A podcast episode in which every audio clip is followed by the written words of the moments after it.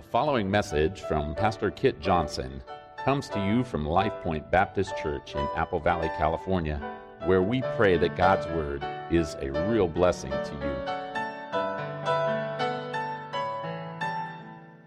Amen. We can turn your Bibles to Romans 5. We took a week off from Romans last week to do a Thanksgiving sermon and back at it uh, for the next few weeks, Lord willing. So, Romans chapter 5, and our text for today is going to be verses 6 through 11.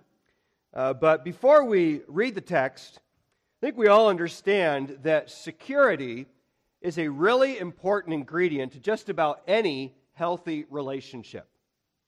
So, for example, a strong marriage uh, has to be anchored in the understanding that I love you no matter what, and I'm not going anywhere no matter what may happen. And, uh, and, and children also desperately need the assurance that their parents love them and that they're going to be there and care for them no matter what. And I think you know, a big reason that so many children today are broken and lost and angry and depressed is just the fact that they don't have that security at home, that rest at home that they so desperately need. And I could give plenty of other examples. Security is, is essential to strong friendships. It's essential as a church that, that we are secure in our relationships to each other and in all sorts of other relationships. And so, in light of the importance of security to relationships, it, it really is stunning to think about the fact that almost every religion in the world is absent of any sort of genuine assurance. So think of the Greek religions of Paul's day. The Greek religions of Paul's day, where there was no assurance involved. Instead, it was really Greek religion was really just one long game of manipulation between the gods and men to get what they wanted.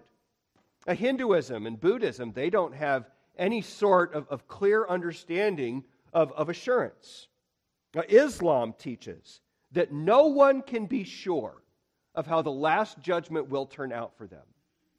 And Catholicism also denies any possibility of assurance regarding your ultimate standing with God.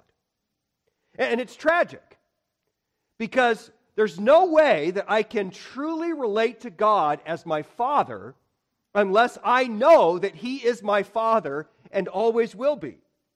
And assurance uh, of salvation transforms how I worship God, how, I pray to God, uh, how I approach spiritual growth and, and my view of eternity and death.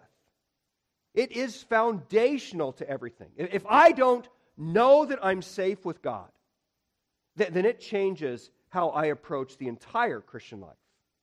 And Paul understood that, and therefore, assurance of salvation is one of the primary themes that dominates Romans 5 through 8. And our text for today is a wonderful contribution to the discussion and a wonderful comfort to those of us who are in Christ. So let's read Romans chapter 5, beginning in verse 6. The text says, For while we were still helpless, at the right time, Christ died for the ungodly. For one will hardly die for a righteous man, though perhaps for the good man someone would dare even to die. But God demonstrates his own love toward us in that while we were yet sinners, Christ died for us. Much more than having now been justified by his blood, we shall be saved from the wrath of God through him. For if while we were enemies, we were reconciled to God through the death of his Son, much more, having been reconciled, we shall be saved by his life. And not only this, but we also exalt in God through our Lord Jesus Christ, through whom we have now received the reconciliation. This passage is built on three glorious reasons why we as Christians can have assurance. And the first reason in verses 6 through 8 is we know that God loves us. We know that God loves us. And now, now, before we get into these verses, remember where we are in our study of Romans. So, so Romans 5, verse 1 begins this section by declaring that we have been justified by faith. And then uh, two weeks ago, last time we were in the study, we saw in verses 1 through 5 that, that Paul then follows with five benefits that flow out of justification by faith. And the last benefit he mentions in verse 5 uh, of chapter 5 is that the Holy Spirit actually assures the believer that God loves us. So, so he comes alongside me and he helps me know and he helps me believe that God is love, and not just that God is love, God loves me. It's an incredible ministry of the Holy Spirit. But verses 6 through 8 follow here by declaring that God has given us all an even greater reason to know that God loves us than the ministry of the Holy Spirit. And that is that God has proven his love to us in the cross of Christ. And so, what is so amazing about God's love? Well, these verses meditate on the wonder of God's love as it is displayed in the cross. And to appreciate that the point that Paul is making, this incredible love of God, Paul says that we have to appreciate the love of God from the simple backdrop of the fact that we are unlovable. We are unlovable. And, Paul makes this painful point with three painful descriptions of what we are in our natural state. So, first of all, he says in verse 6 while we were still helpless. So, when God found you, you were helpless. Now, now when I think of helplessness, I, my mind naturally runs to a newborn baby. And, and when you think of a newborn baby, a, a, a newborn baby cannot do anything for himself, right? Know, I mean, there's, there's other babies in the world, and of course, I grew up on a farm, and a baby cow or a baby, well, a baby cow can do a little bit for himself, but a baby human being, I mean, they are absolutely helpless. You know, they, they, they can only see a few inches in front of their face. They're completely immobile, and despite what every mother wants to think, there's not a whole lot going on up here yet when they're first born.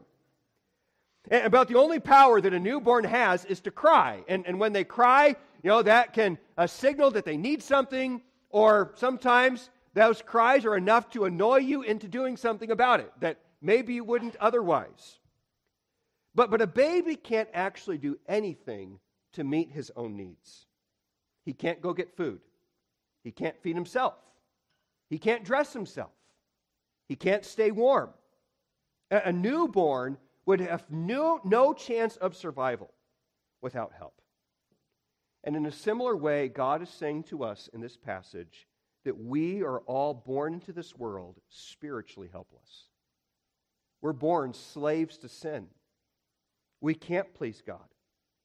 And we can't measure up to his standard of perfection no matter how hard we might try. Now, now no one likes to think of himself as helpless. In fact, our, our six month old baby is already at the point where you try and put the pacifier in his mouth, and, and he wants to do it himself. He doesn't want to be helpless. And neither do you. But, but the Bible says that we are all spiritually helpless. We had nothing to offer God when God came to us.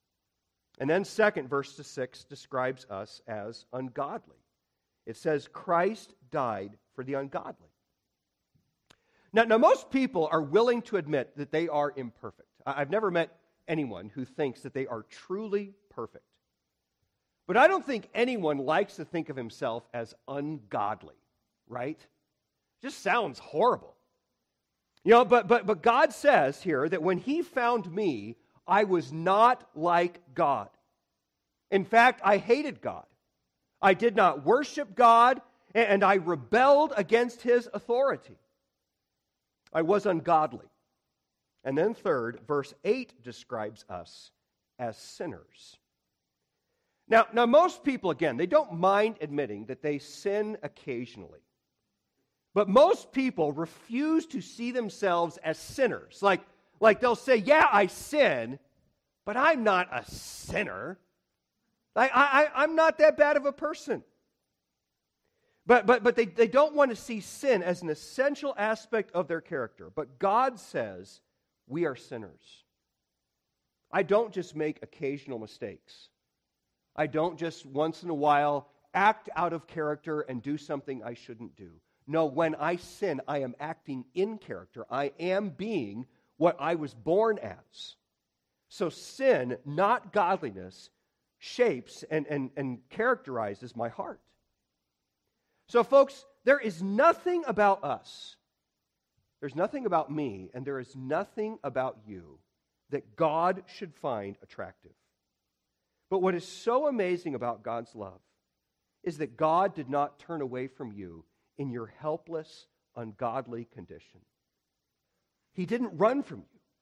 No, instead, verses 6 through 8 emphasize the fact that God loved us while we were still helpless. So, so think about that. I mean, God didn't sit in heaven and say, I will love Kit Johnson when Kit, you know, gets, you know, makes these 10 steps. You know, God didn't make some deal where he would meet me halfway. No. What's he say here? God loved us. He emphasizes in, in both verses 6 and 8 that God loved us in our helpless condition. And let me try and illustrate just how incredible this is. You know, let's suppose that tomorrow you go out shopping, and, while you're out shopping, you, come across a 75 year old homeless man in a wheelchair who's, who's out asking for money. And you see this man, and, and, and he looks pretty sad and despairing, and your heart goes out to him, and so you go up to this man and you begin to visit with him. But as you begin to talk, you find out quickly that not only is this man in a wheelchair, his mind is basically gone. There's, he's not really making much sense, and you can't quite understand him. And, and he's a bit of a jerk. He's not kind, he's not thankful. I mean, he is demanding, and he's rude and obnoxious. And after talking to him for a bit, you realize that he brought all of his suffering on himself. He, his knees were shattered in a gang fight when he was young. That's why he can't walk. And his mind has been wasted and destroyed by drug use over years and years. And, and you feel bad for this guy, and you might decide to buy him lunch or do some things to help him out. But most people are not lining up to give their life for someone like that. And certainly, I, I doubt there's anyone who would sacrifice their own son to save someone in that sort of condition. And yet, God's love is incredible because God loved us while we were still helpless and while we were yet sinners. Now, God didn't wait for you to clean up your act, get your life in good order, and then He would love you. No. And he didn't, he didn't ask you to, to prove yourself to him before he would love you either. No, God loved us while we were helpless, ungodly sinners. And, folks, that is absolutely amazing. God loved the unlovable. And, and, now, and then uh, Paul goes on to expand on this some more in verse 7 by, by noting that sinners will sometimes love lovable people. So, verse 7 says, For one will hardly die for a righteous man Though perhaps for the good man, someone would dare even to die. So, so Paul says there that at times, uh, people are willing to give their lives for someone else. And specifically, he mentions here people who are a righteous or people who are good. And those terms are, of course, pretty similar in meaning, though there seems to be a little bit of different nuance in meaning between them here. So, so, first of all, a righteous person is probably speaking of someone who just simply does what is right. You know, it could be your neighbor, and uh, he quietly lives a good life and doesn't do anything to irritate you. You appreciate neighbors like that. You know, it could be a, an old lady down the street, goes to church every Sunday and spends the rest of her time out in her yard and uh, making her house nice. And occasionally, someone might be willing to die for a righteous person. You know, if a young child is riding a bike down the street and someone sees a car's about to hit him, they, they might be willing to jump out in the street and, and pull that kid in and rest, you know, at risk of their own life. Of course, firemen, uh, policemen, and various uh, other people will, will give their lives to, to save others. And, and we are moved by those stories, right? Because they are unusual and they are incredible. And it's not that often that you hear about someone giving his or her life to save even a righteous person. And then Paul adds that it's somewhat more understandable for someone to give his life for a good person. Now, now good here in context uh, probably refers to someone who, who gives his life not just for a righteous person, but for someone that you know. So it's not just that you give your life for a kid, that the stranger that's going down the street, but, but you give your life for your child. Or, or it's not just you know a, an old lady down the street, it's your grandmother. And, again here, you know, th- this is not uh, totally out of character. So, so parents, I think just about every parent would be willing to give your life to save your kid. You know, a, a husband or a father ought to be willing to sacrifice his life for his family.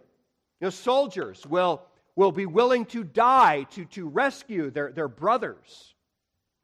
And, and again, those kinds of stories are generally considered the pinnacle of human love.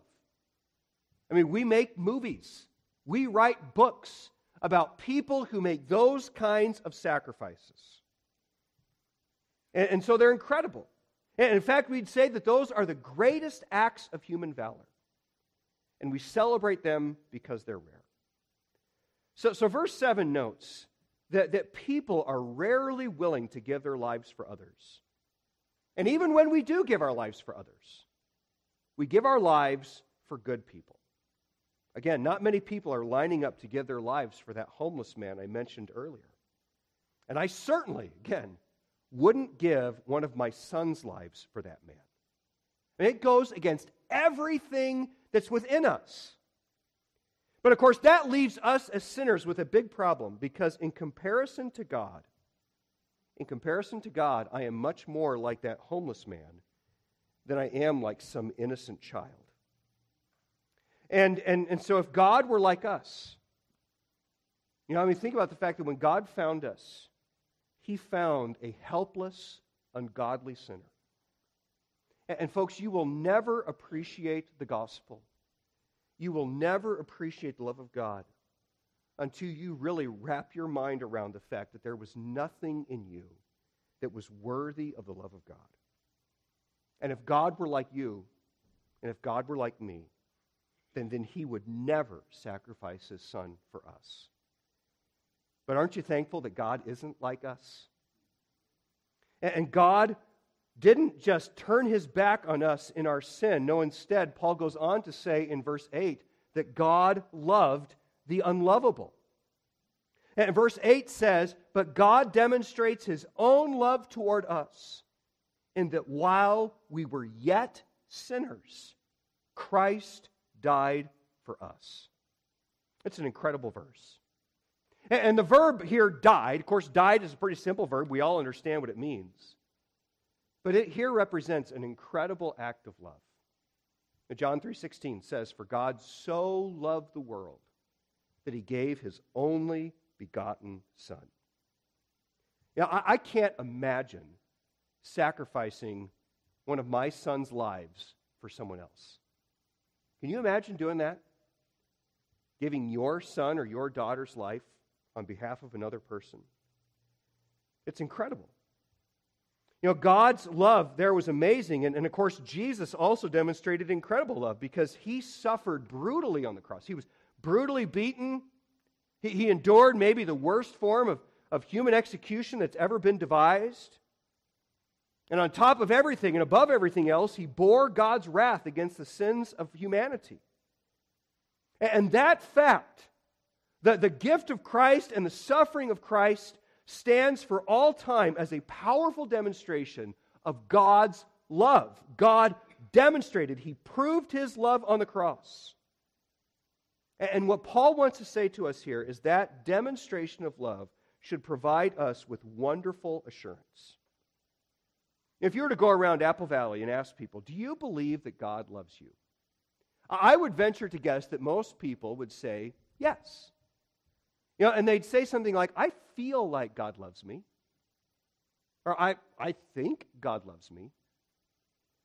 I mean, aren't you thankful that if, you know, if I ask you, do you believe that God loves you? You, you don't just have to say, I feel like God loves me.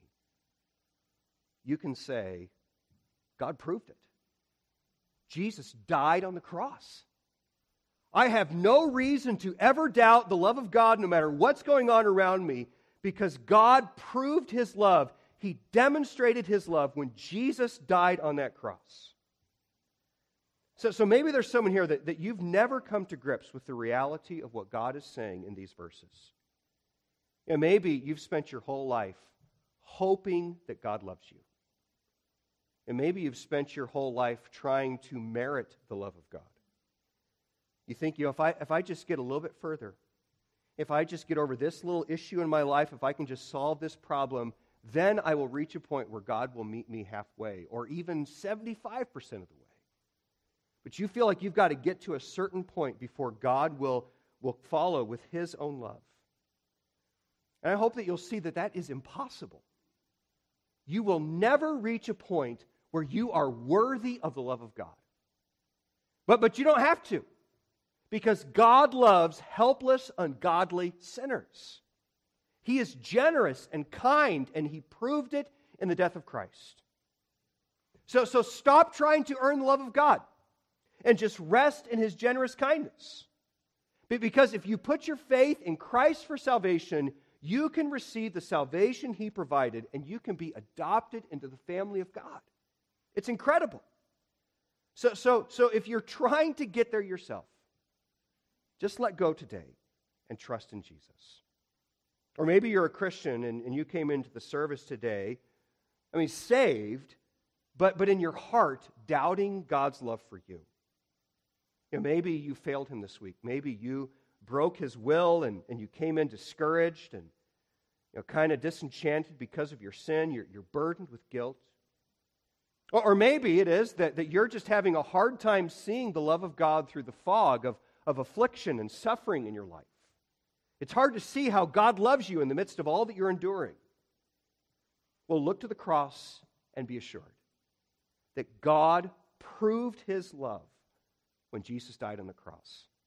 And you don't ever have to question it, you don't ever have to doubt it. We know that God loves us because he proved it in Christ. So come to Jesus and rest in him. And so the love of God is a wonderful reason for us to have assurance. But then a second reason why we can have assurance is because we know that we will reach heaven. So, so notice what Paul goes on to say in verses 9 and 10. He says, Much more than having now been justified by his blood, we shall be saved from the wrath of God through him. For if while we were enemies, we were reconciled to God through the death of his Son, much more, having been reconciled, we shall be saved by his life. Now, now, notice the logic of both of these verses. Both of these verses make an argument from which you could say from the greater to the lesser. So, so in other words, since God already accomplished the harder thing, we can be certain that he will accomplish the simpler thing. And in both verses, the simpler thing that he will accomplish is salvation from the wrath of God and entrance into heaven. So, so the point of these two verses is to assure us that we will reach glory someday. And so they're here to provide wonderful assurance regarding our eternal destiny. And so let's walk through the, the three works that are going on in, in these two verses. First of all, one of the past works that God has already accomplished is that God has justified us. God has justified us. So, so verse 9 says, having now been justified by his blood. Now, the last couple months, we've talked a lot about justification. So, if you've been here, if you've been part of the series, hopefully at this point you have a fairly firm grasp of what justification is. But hopefully, we, we never lose sight of just what an incredible miracle it is. Because again, we're all born helpless, ungodly sinners.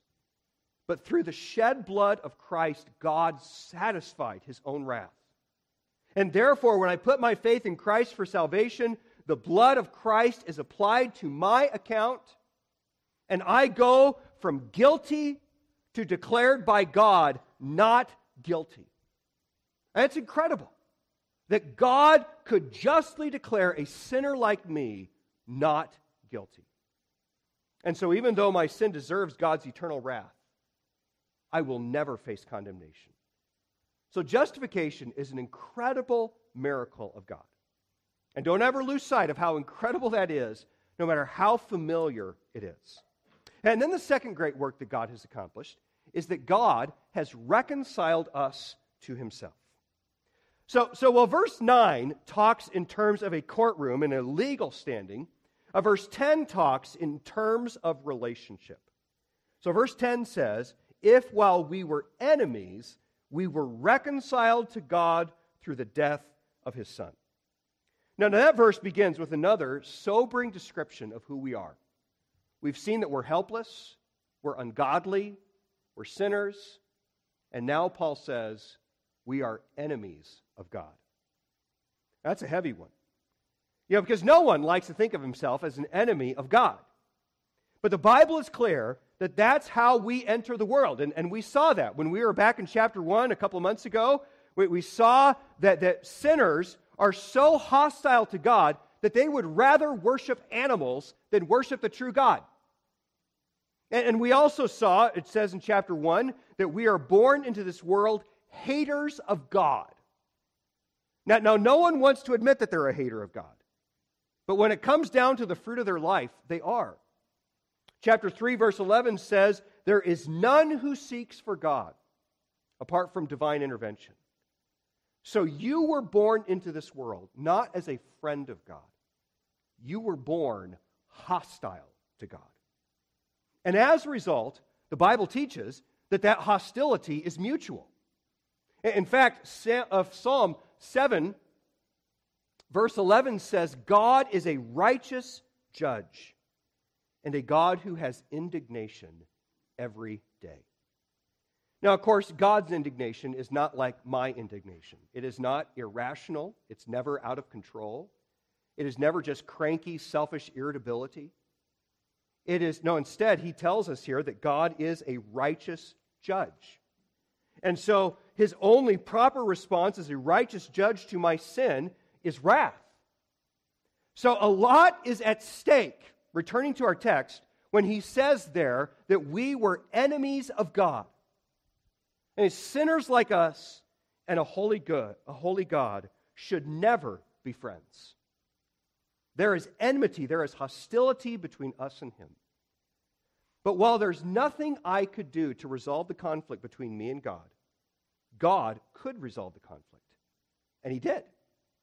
And, God says to us here in verse 10 that he reconciled us to himself. Now, now, reconciliation, that's kind of a big word. Probably not a word that you use all that often, but it is a wonderful gospel concept. And Colossians chapter 1, verses 19 through 22, do an excellent job of explaining to us what it is that God reconciles us to himself. It says there, For it was the Father's good pleasure through him, speaking of Jesus, to reconcile all things to himself, having made peace. Right? That's the key concept of reconciliation, having made peace through the blood of his cross. And although you were formerly alienated and hostile in mind, engaged in evil deeds, there's some other, you know, good, you know, you know, puff up your, your sense of self-worth type words. Not really. No, I mean, look at that. We are alienated, hostile, engaged in evil deeds.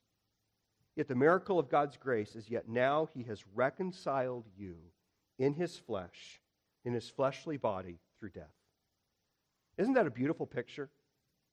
That God didn't just eliminate the legal penalty for our sins. You know, it'd be one thing if you did something horrible and you go in the courtroom and somehow you, are let off the hook. You know, you, you, get, you get out of jail off of a glitch. But God didn't just eliminate the penalty for our sins, He also provided reconciliation, He provided relationship to Himself.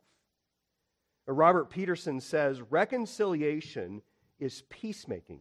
It involves God's taking the initiative to make friends out of enemies. That's incredible. We, sang last Sunday, once your enemies, now seated at your table. It's not just that I'm no longer going to hell, I am seated at the table of God. We are members of his family, we are friends of God. And so verses 9 and 10 mention two incredible past works for all who are in Christ. We are justified and we are reconciled to God. And Paul reminds us that these incredible past works of God assure us that God will surely accomplish a third work and a future work, which is that God will surely save us. So notice the future assurance that, that these two verses provide in verses 9 and 10. It says, We shall be saved from the wrath of God. And then verse 10 says, Having been reconciled, we shall be saved by his life. Now, now you might find that language a bit confusing because when we talk about getting saved, we, we generally think in terms of the moment of our conversion. So you might say, I got saved when I was six years old. And, and that's perfectly appropriate and right because, for example, Ephesians 2, verse 8 says, For by grace you have been saved through faith. And that's clearly looking back to the moment that you believed on Christ and you were born again. So, so it is appropriate to speak of salvation primarily in terms of the moment of my conversion. But the Bible also talks about salvation oftentimes as a future salvation. And that's what our text is doing here because in both verses, salvation is in the future tense. So it's looking forward to something still coming for the believer. And, um, and so, specifically, the Bible teaches that in the end, every one of us is going to stand before God. We're going to give an account of our lives. And the Bible teaches that in the end of that judgment, God will either condemn us to eternal fire in hell, or he will welcome us into eternal glory in heaven. Now, now that is a huge moment, right? I mean, there's nothing in life more important than, than, the, than the final verdict that comes in that day. And so, and so how can I be, how can I know that I will be saved in that day and welcomed into paradise. Well, well, the reason I know that God will save me in that day and receive me into glory is because he has already accomplished the more difficult works of justification and reconciliation. So, so Paul's logic here is that if God has already declared a sinner like me not guilty, and if he has taken his enemy and turned me into his friend, then how could he possibly turn me away at that final judgment someday? I know that I will be saved. That's the point. So, so yes, the Christian life is filled with all sorts of uncertainties. Now, I don't know what challenges are ahead. I, I don't know what, what suffering might be ahead. I don't know how Satan might tempt my flesh. And I certainly can't trust myself. But I can trust the sovereign purpose of God, that God will save me in that day. So when Satan tempts you to fear or to doubt, remember what God has already done for you in justification and reconciliation. And be assured that he will bring you to heaven someday. And then let that assurance that I am going to heaven, I know I'm safe in Christ, let that assurance shape all of life. So don't live for this world, live for eternity. Lay up treasures in heaven. Don't fear or be intimidated by the evil forces of this world. Rest in the promises of God every day. And if you're not saved, I want to urge you to be reconciled to God. You can't reconcile yourself to God. You, you, you, there's nothing you can do to, to meet God halfway or to fix enough that you merit his love. And you can face your final day of judgment one of two ways. You, you can face it hoping that you've done enough to get to heaven, which, by the way, you will never do enough. Or you can receive Christ and you can be reconciled to God. So believe on Christ, trust in him and be reconciled to God not through anything in you, but through the blood of Christ. And if you do that, you can face that day not hoping you make it, but sure that you will make it. And that's a wonderful, wonderful assurance. And then the third reason for assurance is that we know God as our Father. We know God as our Father. So, in other words, What, what Paul's going to say here in verse 11 is that the benefits of Christ's death are not just in the past when I received Christ as Savior, and then in the future when I stand before Him at the end. No, Christ's death also gives me confidence today. So he says in verse 11, and not only this, but we also exalt in God through our Lord Jesus Christ, through whom we have now received the reconciliation. Now, now this is actually the third time in, in this text, verses 1 through 11, that Paul has used this verb exalt. So he said in verse 2 that we exalt in hope of the glory of God. So we boast in the glory that's awaiting us. And then he said in verses 3 and 4, we exalt in tribulations because we know how God is refining us through them.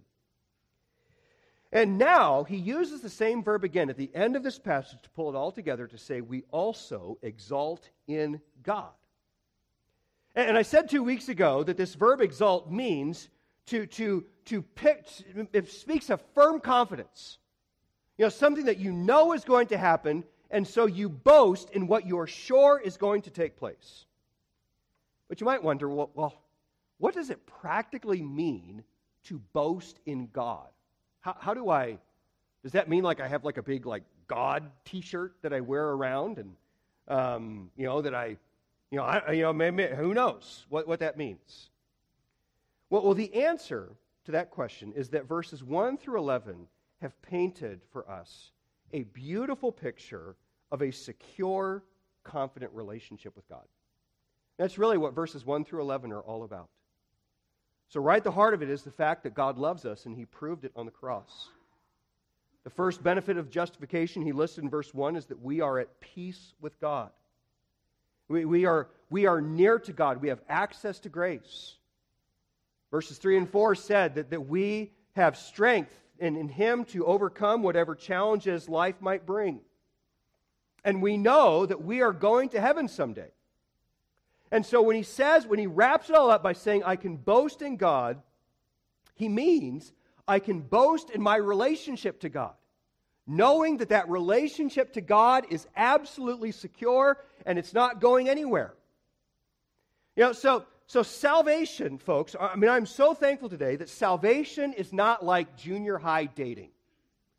In a silly illustration, but I remember in high school, I, one of my classmates, she told me that in junior high she had 14 different boyfriends.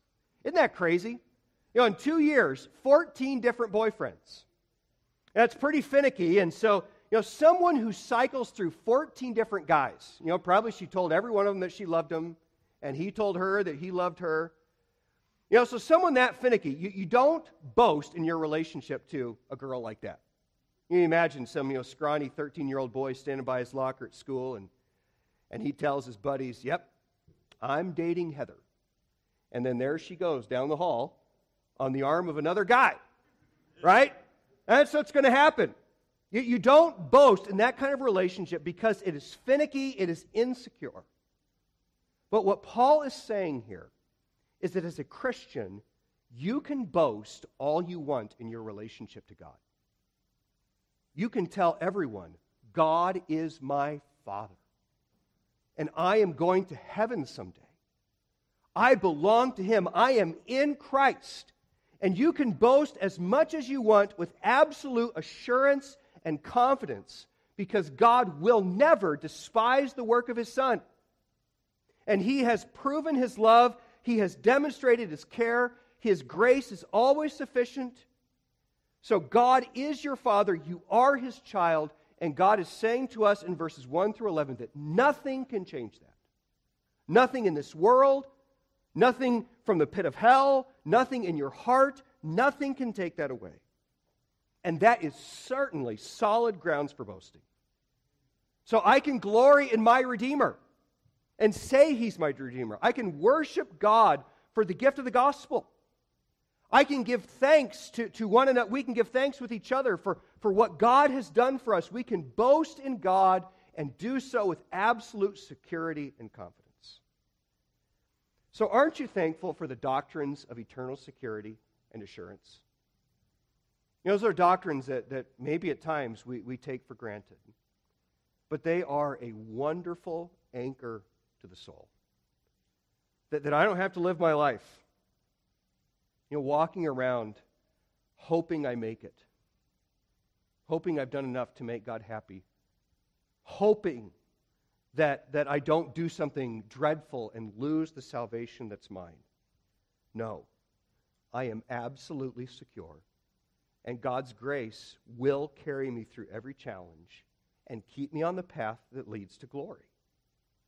And so, if you struggle to feel secure in your relationship to God, I mean, you, you know, we sing songs about the love of God, we sing songs about heaven, and you sit there and you always kind of wonder, eh, is that really mine or not?